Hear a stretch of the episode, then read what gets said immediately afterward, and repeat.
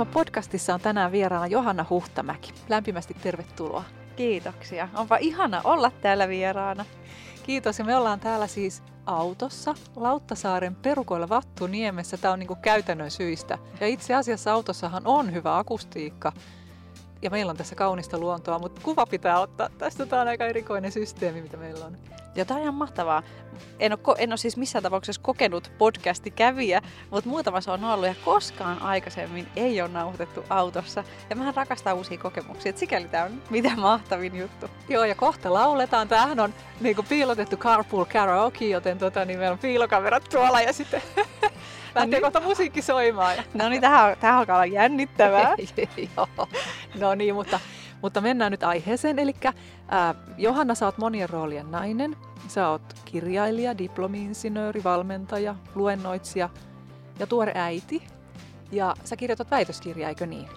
Menis kaikki oikein? Kyllä, kaikki meni oikein. Tosin siis mä en ole ihan, ihan tuore äiti siinä mielessä, että mun esikoinen täytti kahdeksantoista tuossa lähiaikoina, mutta nuorin, siis nu, tuore äiti siinä mielessä, että nuorin on aika nuori. Niin kyllä, tätä nuor- nuorinta ajattelin, joka on ihan pieni vauva vielä. Kyllä. Niin? Tai hän on nyt puolivuotias jo, että kummasti se aika menee ja lapset kasvaa. No kyllä. Ja itse ei vanhene yhtään. Ei tietenkään.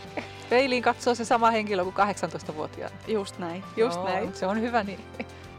No mutta hei, tänään jutellaan sun selviytymistarinasta ja sitten tietysti tästä ajankohtaisesta aiheesta, eli sun uunituoreesta kirjasta, joka on nimeltään Pakkopositiivisuudesta tasapainoon. Ja jos nyt aluksi mennään ajassa taaksepäin sun historiassa, niin millaisia merkittäviä tapahtumia sieltä nostaisit? Eli siis sellaisia, jotka on muokanneet sua ja vaikuttaneet siihen, että susta on tullut se henkilö, joka sä olet tänään. Ihana tällainen pieni kysymys, mutta mä rakastan tällaisia vähän laajempia kokonaisuuksia. Ja siis mun elämä on monella tavalla ehkä ollut sellainen, mitä... mitä voi pitää haasteellisena. Tietysti kun sitä itse elää, niin se näyttäytyy erilaisena, Mut, mutta siellä on ollut tosiaan aika monia juttuja. Ehkä semmoinen niin kuin ensimmäinen aika vaikeakin asia oli se, että mua ala-asteella kiusattiin. Ja mä pitkään ajattelin, että, että että mä oon siitä tosi hienosti päässyt yli ja että se ei jättänyt niinku sellaisia pysyviä jälkiä. Se saatiin sitten kuitenkin jossakin vaiheessa loppumaan ja, ja, ja kaikki ikään kuin korjaantui. Että mä oon vasta, tai, tai sanotaan, että, että oikeastaan niinku ne viimeiset asiat, oivallukset, mitä mä oon saanut, niin ne tuli vasta siinä, kun mä kirjoitin tosiaan tätä viimeistä kirjaa. Niin, että mä jotenkin tajusin sen, että kuinka paljon siellä mun lapsuudessa ja nuoruudessa mä oon kantanut häpeää. Ja miten se häpeä tavallaan vieläkin jossakin määrin niin kuin sävyttää mun näkemystä minusta itsestäni. Ja, ja mä jotenkin, se oli mulle kauhean yllättäväkin löydös, koska niin kuin sanoin, niin mä jotenkin ajattelin, että, että se ei ole jättänyt muuhun jälkiä. Ja sit mä kuitenkin tunnistan sen, sen niin kuin vuosien jälkeen tavallaan niin kuin sen suuren häpeämäärän, mitä mä lapsena itsessäni kannoin. Ja, ja just... Se, että kuitenkin se kiusaaminen jätti sen kokemuksen siitä, että, että mä oon vääränlainen, että musta on jotakin vikaa. Ja jotenkin sellaisen ajatuksen siitä, että, että, että jos joku sit onkin mun ystävä, niin, niin ne on mun ystäviä, koska ne ei tiedä millainen mä oikeasti olen. Että et, et tavallaan niin kuin se pitkä matka siihen, että, että on jollakin tavalla saanut ajatuksen, että mä olen... ihan hyvä tyyppi. Ja että kyllä, musta ihan aidosti joku varmasti voi pitää sellaisena kuin mä olen. Niin, niin se on, onkin ollut aika yllättävän kivinen. Ja sitten, jos ajatellaan niin kuin sitä matkaa, niin, niin sitten olin aika pitkään, niin kuin olin tällaisessa väkivaltaisessa parisuhteessa. Ja tämän, tämän häpeäoivalluksen myötä mä myös niin kuin tajusin, että se oli varmasti niin kuin se suuri syy, minkä takia loppujen lopuksi mä olin sellaisessa parisuhteessa ja miksi mä tavallaan niin kuin vuosia siinä niin sitten olin. Et, et kun oli jotenkin se ajatus siitä, että on huono ja, ja ei ole tavallaan sen rakkauden arvoinen, niin oli jotenkin se ajatus siitä, että et vaikka sit vaihtaisikin, niin, niin eihän kukaan minua kestäisi. Että et minähän ajaisin ikään kuin kenet tahansa jonkin asteiseen hulluuteen tai, tai mitä, mitä ikinä. Ja Se, se, se oli aika vaikea kaiken kaikkiaan. Niin kuin siitä, ensinnäkin tietysti se, se matka päästä niin kuin itsensä kanssa sellaiseen tilanteeseen, että, että ymmärsi sen, että, että tämä on väkivaltainen suhde ja että tämä ei ihan oikeasti nyt ole sellainen asia, minkä minä voin korjata muuttamalla jollakin tavalla itseni muka paremmaksi. Että se, tämä ei nyt, tämä ei ole nyt se kohta, mikä muuttuu sillä. Että ensinnäkin se matka oli pitkä, että sitten tavallaan se päättyi se, se parisuhde. Ja sitten sen jälkeen oli tietysti vielä todella, todella vaikea jotenkin niin kuin päästä siitä eteenpäin. Että ihan niin kuin konkreettisesti kuitenkin mulla oli kaksi pientä lasta ja, ja mä jäin heidän kanssa yksin. Mun isä oli sitten kuollut aikaisemmin ja sitten vielä aika pian sen jälkeen mun äiti sairastui. Ja et, et siinä oli niin, niin monennäköistä ja mä koin olevani niin kauhean yksin, kun ei ollut tavallaan siis sellaista, sellaista niin kuin, ihan niin kuin konkreettisesti niin kauheasti apua. Et silloin kun meidän äiti vielä ei ollut sairastunut, niin hän oli töissä ja sitten sen jälkeen hän oli sairaana. Et, ja sitten yhtäkkiä onkin niin kuin yksin siinä itsensä kanssa ja niiden omien tuskasten ajatusten kanssa ja sitten vielä niin kuin kahden pienen lapsen kanssa ja heidän tavallaan tuskansa ja heidän niin kuin käsittelemättömät asiat. Niin se oli aikamoinen niin kuin vyyhti. Ja sitten sit tuli vielä sit sellainen, kun, kun sitten näytti siltä, että ehkä tästä jotenkin selvitään, niin sitten mä olin autokolarissa. Se autokolari itsessään, joo, olihan sekin tietysti aika, aika ikävä juttu, että olin, olin sitten muutamia päiviä olin sairaalassa, neljä tai viisi päivää, ja, ja sitten mä en edes muista siis itse koko kolaria, että mä olen lyönyt tosi pahasti pääni. Että mä alan sitten muistaa jotain yksittäisiä pätkiä vähitellen niin kuin sairaalasta. Mutta sitten sen jälkeen kävikin niin, että et, et vaikka se alkuperäinen diagnoosi oli vaan ää, aivotärähdys, niin, niin sitten puoli vuotta myöhemmin mä, mulla alkoi sitten tämmöiset epämääräiset oireet. Mä aloin siis kuulla konkreettisesti sellaisen äänen mun pään sisällä. Ja se oli niinku ensiksi sellainen pieni jonkinnäköinen niinku semmoinen suhina. Mutta sitten se kasvoi niin isoksi se ääni, että en mä pystynyt enää nukkumaan, mä en pystynyt oikein keskittyä mihinkään, kun mun päässä on vaan niin kauhean möly. Ja se meni niin kuin mun sydämen sykkeen mukaan. Ja sitten jossakin vaiheessa sitten, kun ensiksi olin syönyt useamman viikon ruoktia sen takia, että korvat on varmaan mennyt jotenkin tukkoon, niin sitten selvisi, että ei se nyt ollutkaan korvissa se ongelma, vaan että sitten siellä korvien välissä olikin jotakin vikaa. Että mulla oli siis siitä kolarista johtuen tullut tällaisia pää, pään verisuonin epämuodostumia. Että mä siis konkreettisesti se ääni, jonka mä kuulin, niin mä kuulin, kun siis mun päässä se veri virtasi väärään, siis väärää reittiä. Ja siinä on sitten tietysti riskinä esimerkiksi aivoverenvuoto sen lisäksi, että se itsessään aiheuttaa pääsärkyä ja, ja mitä sitä aiheuttaakaan. Ja sitten se, se operoitiin ja sitten mun piti olla kunnossa. Mutta sitten taas jossakin vaiheessa, muutamia kuukausia myöhemmin, itse asiassa vähän reilu puoli vuotta myöhemmin, niin mä taas aloin kuulla se äänen. Ja sitten taas mä päädyin sairaalaan ja, ja sitten sit kävikin niin, että sitten mulle lääkäri ilmoitti, että, että siellä tosiaan on nyt taas ongelmia siellä mun päässä, mikä oli tietenkin mulla siinä kohtaa jo niin ihan itsestäänselvää, että totta kai näin on. Mutta mut mä en ollut osannut yhtään varautua siihen, että se lääkäri sanoikin mulle, että nyt se ongelma on sellaisessa paikassa, että me voidaan enää tehdä mitään. Ja sitten sit se olikin se niin mielenkiintoinen tilanne, että et, niin kuin sanoinkin, että et, et just kun oli tullut jollakin tavalla se ajatus siitä, että ehkä tämä elämä jotenkin tästä kuitenkin muuttuu elämisen arvoiseksi, niin sitten yhtäkkiä ollaankin sen edessä, että jatkuuko ylipäätäänkään se elämä. Ja se on niinku ehkä sitten se, se niinku isoin konkreettinen niinku ihan semmoinen käännekohta. Et ensinnäkin se, mitä tapahtui, niinku yllätti mut täysin. Et mä aina jotenkin ajattelin, että jos joskus olisi sellaisessa tilanteessa, että lääkäri sanoi, että kuule nyt ei voida enää mitään tehdä, että et se olisi jotenkin musertava ja järkyttävä ja ehkä jopa sellainen, että tulee joku viha ja katkeruus tai mitä tahansa. Mä en ollut osannut varautua, että se päällimmäinen tunne olisi kiitollisuus. Totta kai oli huolta ja totta kai oli murhetta ja totta kai oli niinku kaikennäköisiä muitakin tunteita, mutta mut se kiitollisuus oli niin valtavan kokonaisvaltainen tunne, että se jätti ne muut alleen. Ja jotenkin se, se hetki niin kuin muutti kuitenkin niin kuin sikälikin kaiken, että mä oikeasti ymmärsin, että kaikesta siitä niin kuin ikävästä ja kurjasta huolimatta, niin onhan tämä elämä ollut aika hyvää. Että et kuinka paljon kuitenkin mun ympärillä on ollut ihmisiä, jotka on aina välittänyt musta, joille mä oon aina ollut tärkeä. Että mä en ole vaikka jotenkin itse nähnyt sitä, kun on ollut siinä omassa tuskassa. Että et jollakin tavalla mun elämä, mikä oli pitkään ollut harmaata, niin se muuttuikin taas niin kuin semmoiseksi värikuvaksi, missä oli hirvittävän paljon kauniita sävyjä, mitä mä en ollut aikoihin nähnyt. Ja se oli, se oli hirveän voimaannuttavakin kokemus. Ja sitten sen, sen lisäksi mä myös kyllä tajusin sen, että mä oon elänyt niin kuin mun elämän jollakin tavalla semmoisten ulkoisten odotusten mukaan. Mä olin itse keksinyt kaikennäköisiä juttuja, että mitä kuuluu tehdä ja miten kuuluu elää ja, ja miltä se, millaiselta asioiden kuuluu näyttää. Ja mä tajusin, että, että sen kaiken, kaiken kuulumisen takia mä olin niin kuin jättänyt itseni. Mä olin unohtanut itseni. Mä en tiennyt, mitä mä itse haluan. Ja jos mä olinkin tiennyt, niin mä ajattelin, että ehkä sit joskus. Että joskus tulevaisuudessa on sellainen hetki, jolloin mä voin itseäni toteuttaa ja jolloin on mahdollisuus mun sitten olla omien unelmieni ääressä. Ja sitten se elämän realiteetti iski, että en mä tiedä, onko mulla mitään muuta kuin tää hetki. Ja jos mulla ei ole mitään muuta kuin tää hetki, niin miksi ihmeessä mä haluaisin siirtää asioita johonkin tulevaisuuteen. Ja silloin mä tein päätöksen, että jos mä selviän tästä, niin loppuelämäni mä aion elää niin, että mä haluan toteuttaa jokaisen unelmani. Ja mä tajusin, että ei silläkään ole merkitystä, että jos, mä en, jos ne ei toteudu. Mutta se pointti on siinä, että mä oon yrittänyt.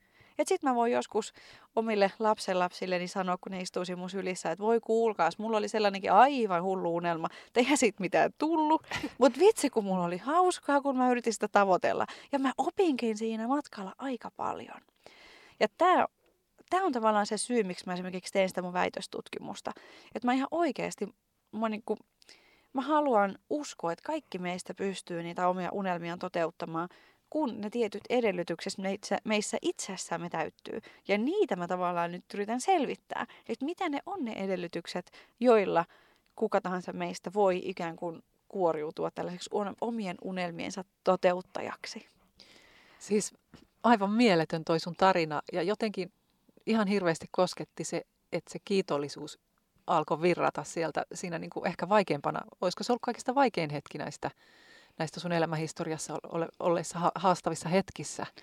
No sanotaan, että teoriassa varmasti se oli se kaikkein vaikein, mutta just sen takia, kun se kiitollisuus oli niin valtava, niin se ei olekaan tavallaan mun elämässä erityisen vaikea hetki, koska, koska se onkin itse asiassa se hetki, joka teki mun elämästä taas tosi merkityksellisen. Valtavan hieno hetki, kun ajattelee, että sitähän olisi voinut vaan niin kuin vajota syvemmälle, menettää elämän ilonsa ja miettiä, että mä en tästä itse koskaan pysty nostamaan itseäni ylös. Että aikaisemmin aina on onnistunut rakentamaan se elämän uudestaan ja nyt, ei, nyt, nyt on niin kuin viimeinen pisara. Mutta sitten tuli ihan päinvastainen ajatus. Ihan mieletöntä. No se on aika jännä. Ja se, mikä siinä on mielenkiintoista, on se, että mä en edelleenkään, mä en tiedä mistä se tuli. Se niin, kiitollisuus. Kyllä. Mä en tietoisesti yrittänyt, että nytpä minä keskityn positiiviseen ja nyt on se hetki, jolloin minä jotenkin käännän tämän voitoksi. Että se vaan syntyi se kiitollisuus. Ja mullahan tosiaan kävi niin, että et, et sit muutama viikko meni ja sitten mun soitettiin sieltä sairaalasta, että ne mun kuvat oli nyt uudestaan käyty läpi ja että nämä neurokirurgit oli päättänyt, että he yrittää sitä toimenpidettä kaikesta huolimatta. Ja se tehtiin ja se onnistui. Et, et mun tarinassa on ikään kuin niinku siinä mielessä tosi niinku onnellinen loppu myöskin, että tosin siis sehän ei ollut tarinan loppu, vaan se oli monella tavalla tarinan alku. Niin, Mut, koska, koska mä en koskaan ole unohtanut sitä hetkeä mun elämässä, koska se todella muutti kaiken ja se ihan konkreettisesti on muuttanut mun elämän suunnan. Olisi helpompi vaan jäädä lillumaan siihen omaan mustaan sykeröönsä. Niin miten sieltä saa sen voiman ja yleensäkin ajatuksen siitä, että hei, että mä voin katsoa tätä myös eri lailla? No mä sanoisin, että, että joskus, joskus on tosi fine vähän aikaa vaan lillua siinä omassa tuskassaan ja murheessaan. Et mä jopa uskon siihen, että et kyllä ihminen saa itsessään lisää rypeä silloin tällöin. Se olennainen pointtihan on vaan se, että kuinka usein sitä tekee ja kuinka kauan sitä tekee. Ja tämä on niinku ehkä se juttu.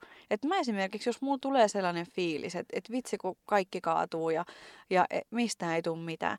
Mä annan itselleni luvan tunteeni. Mä annan itselleni luvan surraa ja murehtia ja, ja, ja ikään kuin hakata päätään seinään hetken siitä, että kun kaikki on niin kauheata. Ja voi voi sentään, kun, kun nyt sitä ja tätä ja tota. Ja sitten yleensä viimeistään seuraavaan päivään, niin sitten mä totein itselleni, että okei, nyt tässä on vellottu tarpeeksi ja nyt nämä, nämä tunteet on saanut luvan tulla kohdatuiksi ja kuulluksi. Ja nyt ruvetaan miettimään, että mitäs nyt sitten tehdään. Ja, ja sitten mä sanoisin, että aika tärkeä asia on kuitenkin niin kuin tavallaan ymmärtää se, että mihin voi vaikuttaa ja mihin ei voi vaikuttaa. Ja, ja hyväksyä se tosiasia, että meidän elämässä on hirveästi sitä, mihin me ei voida vaikuttaa. Että meidän ei kannata tavallaan sitä meidän energiaa uhrata siihen. Että jos mä ajattelen esimerkiksi sitä mun omaa sairastumista, ei mulla ollut keinoa itseäni parantaa. Että et, et se oli tavallaan niinku turha taistelu lähteä niinku siihen, että minä en hyväksy tätä ja kyllä nyt tämä on kauheaa ja nyt näin ei voi käydä. Se ei ollut mun käsissä. Mun oli vaan niinku pakko hyväksyä, että jos tämä ei ole mun käsissä ja jos tämä mun elämä oikeasti päättyy, niin mä haluan tästä loppuelämästäni tehdä niin hyvän, että mun ei tavallaan tarvitse yhtään ainuttakaan hetkeä katua. Ja se on mun käsissä. Ja mä ymmärsin, että se on mun käsissä. Että mitä mä teen nyt jokaisella päivällä, jokaisella tunnilla, jokaisella hetkellä.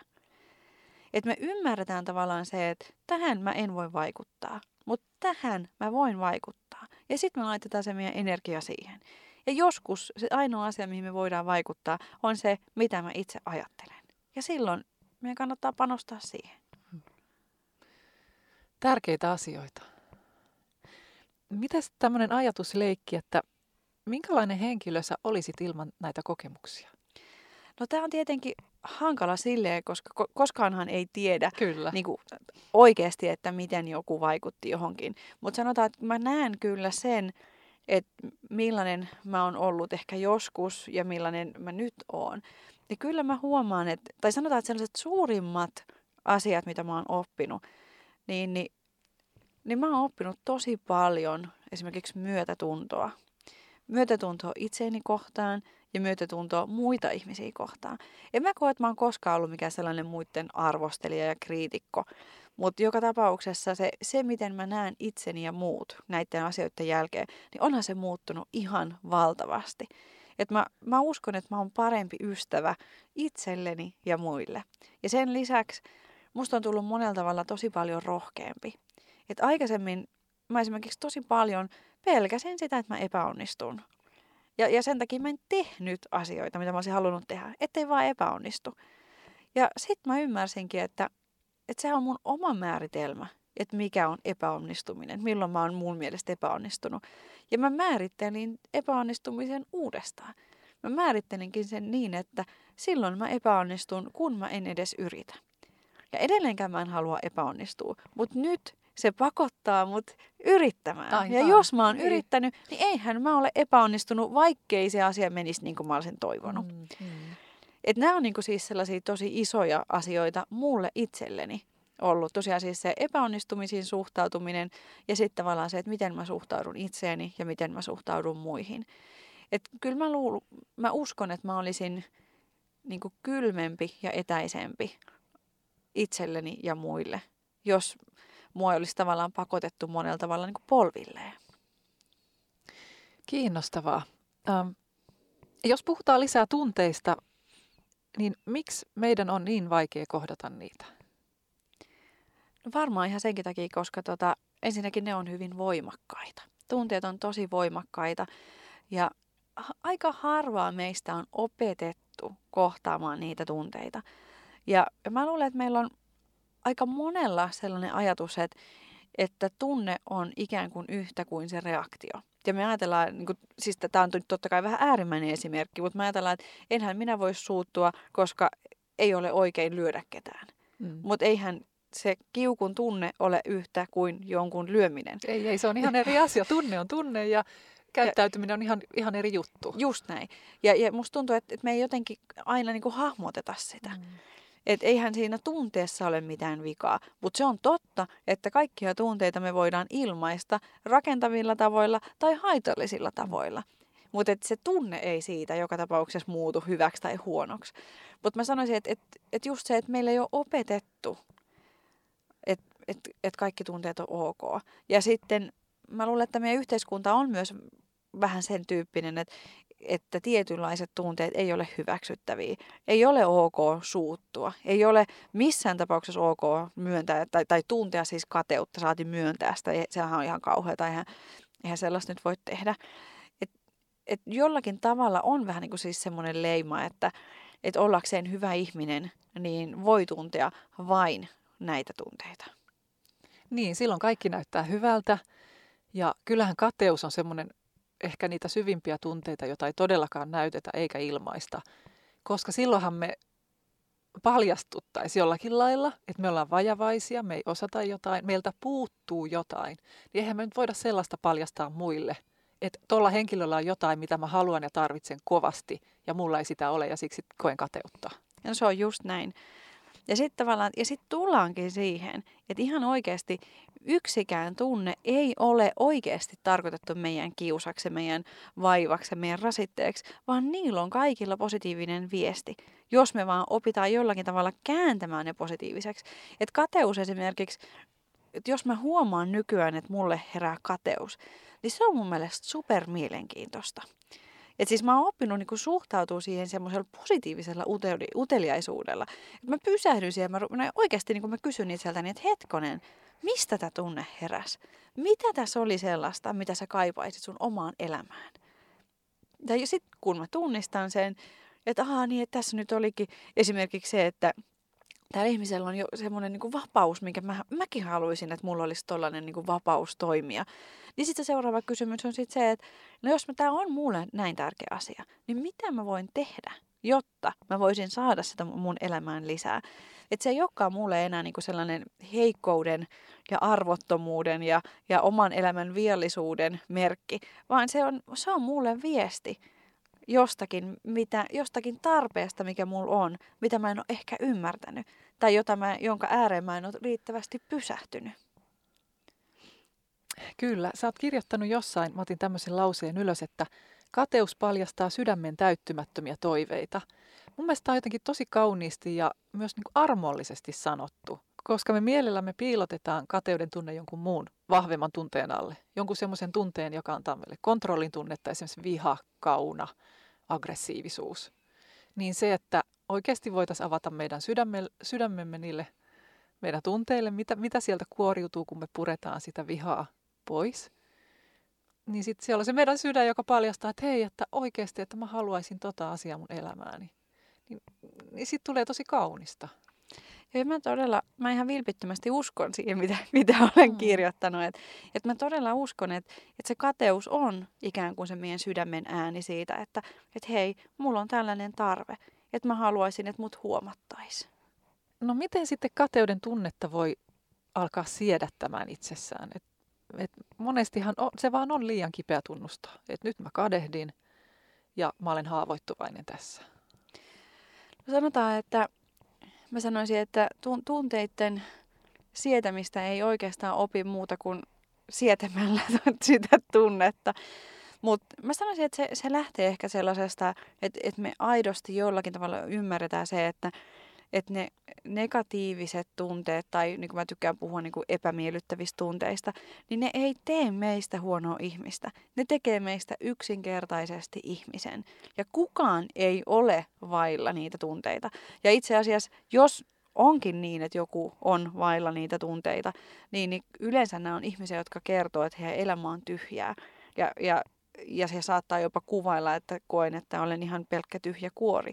Että jotta me voitaisiin kokea mitään tunteita, niin meidän täytyy todellisuudessa ikään kuin hyväksyä se koko tunnekirjo. Että me ei voida, siis se on totta, että me pystytään jossakin määrin, huom, jossakin määrin niin kuin estämään tunteita ja, ja kieltämään ne itseltämme. Ongelma on siinä, että, että todellisuudessa me ei voida valita, että mä blokkaan nämä tunteet. Että ne on niinku kaikki tai ei mitään. Että jos mä kiellän itseltäni, että minä en voi koskaan suuttua tai koskaan missään tilanteessa en saa tuntea mitään kateutta tai muuta, niin oikeasti me rajoitamme itseltämme todella vahvasti myös niitä positiivisia tunteita. On todella vaikea tuntea rakkautta, on todella vaikea tuntea iloa ja kiitollisuutta, jos me ollaan blokattu iso osa tunteista. Eli sitten tullaan siihen, että Mutta jos me halutaan niitä sietää, niin, me, niin se ensimmäinen askel on se, että me oikeasti ymmärretään se, että, että ne tunteet on osa mua ja se on ok.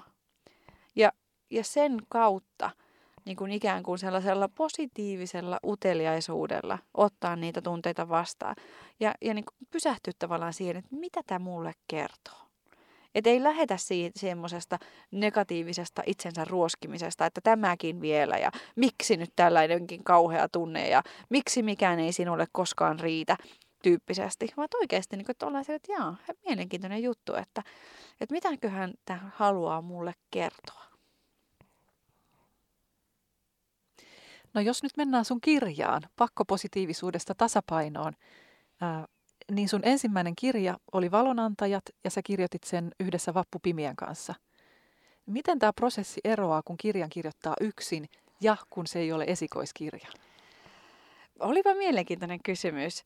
Sanotaan, että, että se, että kirjoittaa kirjan yksin, niin se on sekä vaikeampaa että helpompaa. Mm.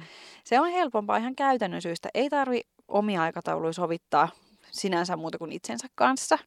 Ja, ja, tota, ja sitten taas toisaalta niin kuin voit niin kuin itse sitten tehdä sen prosessin, että näitä asioita ja tällä tavalla ja näistä näkökulmista ja näin laajalti, ettei tarvitse niin kuin tietyllä tavalla käydä sitä dialogia. Mutta sitten nämä samat asiat on tavallaan niitä, mitkä tekee siitä vaikeamman. Et kun, siis kirjan kirjoittaminen on, se, se on niin kuin monien tunteiden prosessi. Että on niitä hetkiä, että on niinku tosi innostunut, että voi vitsi, tämä on niinku siistiä ja, ja ai, että tä, tästähän voi tulla oikeasti hyvä.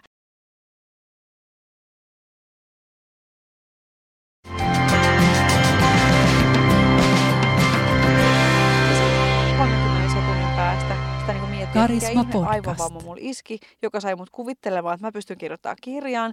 Tää on ihan järkyttävää, mä en saa tätä ikinä valmiiksi. Jos mä saan tämän valmiiksi, tästä tulee surkea. Et nyt mä, mä en niinku pysty tähän.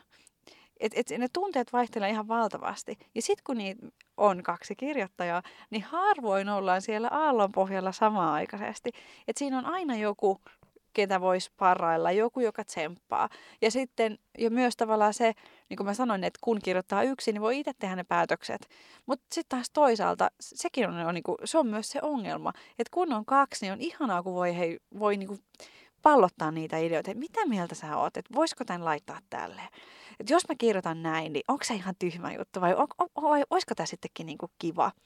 Että et siinä on tavallaan siis...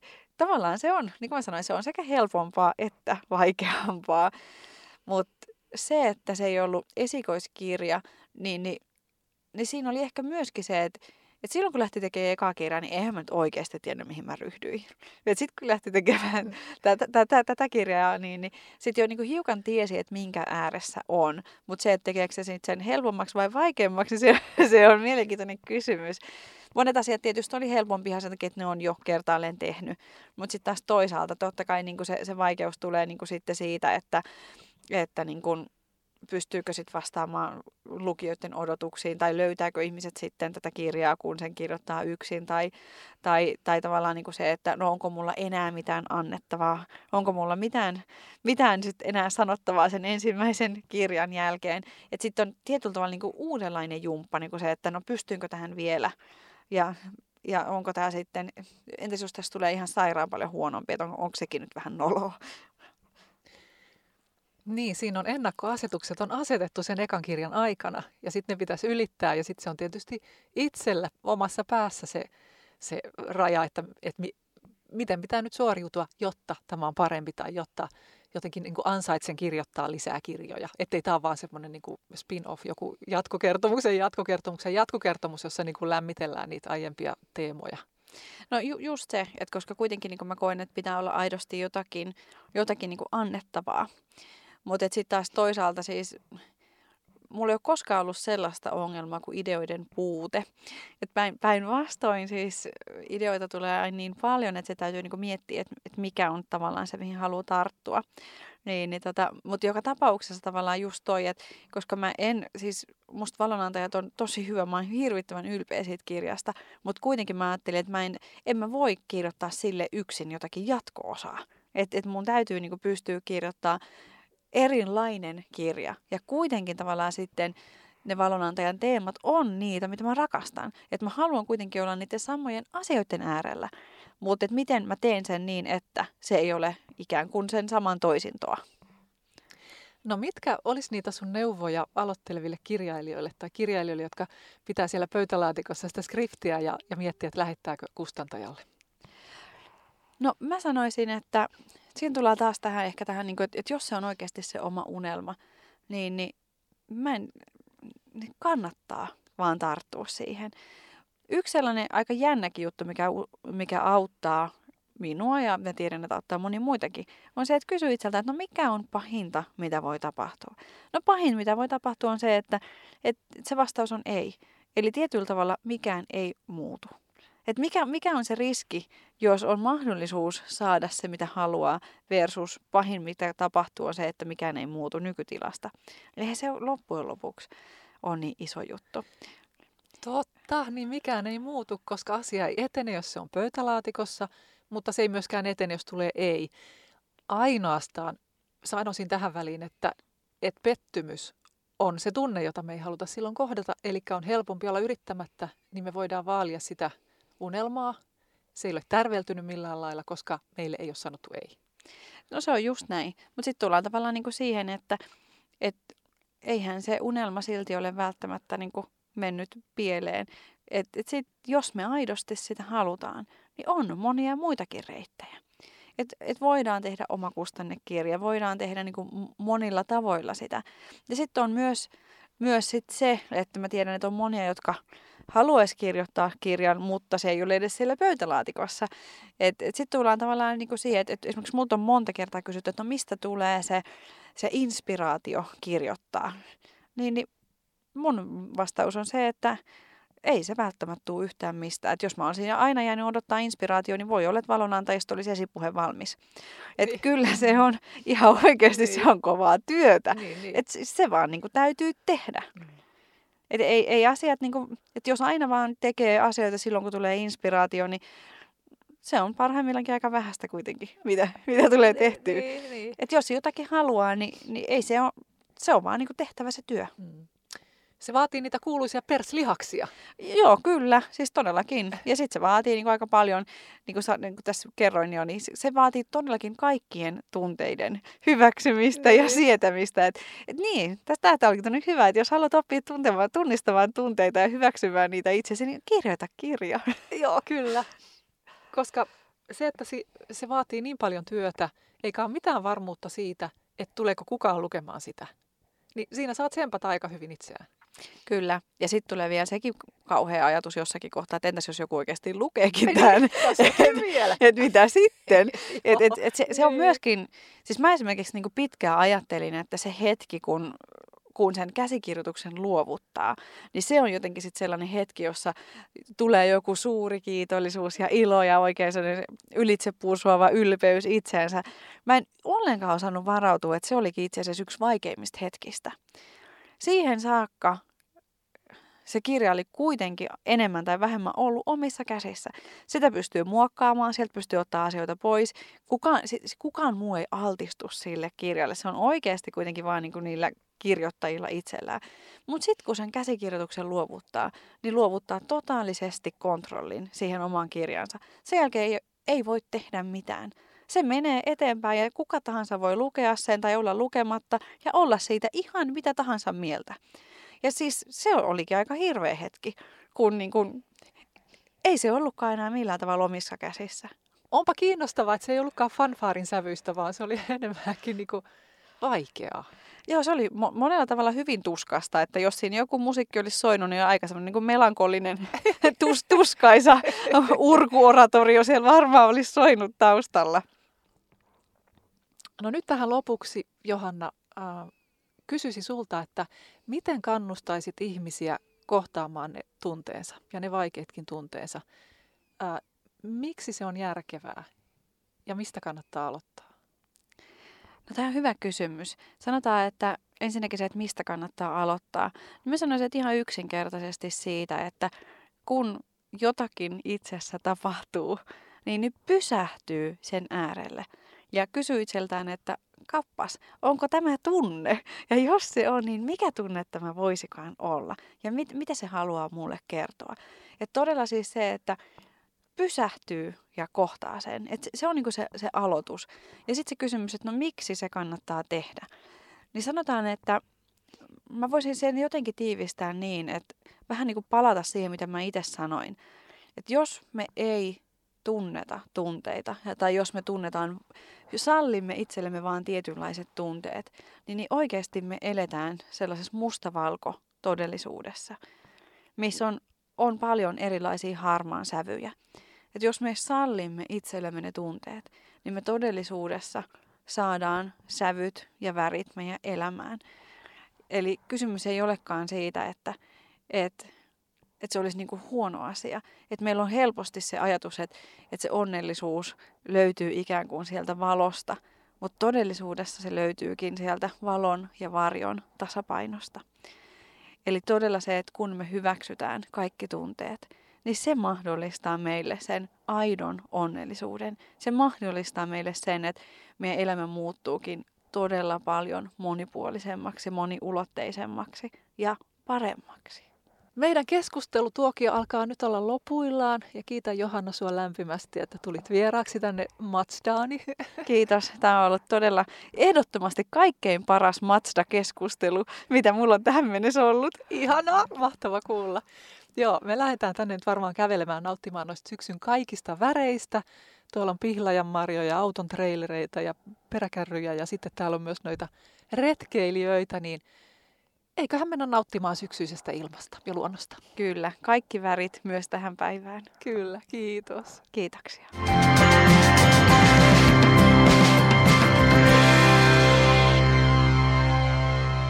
Karisma Podcast.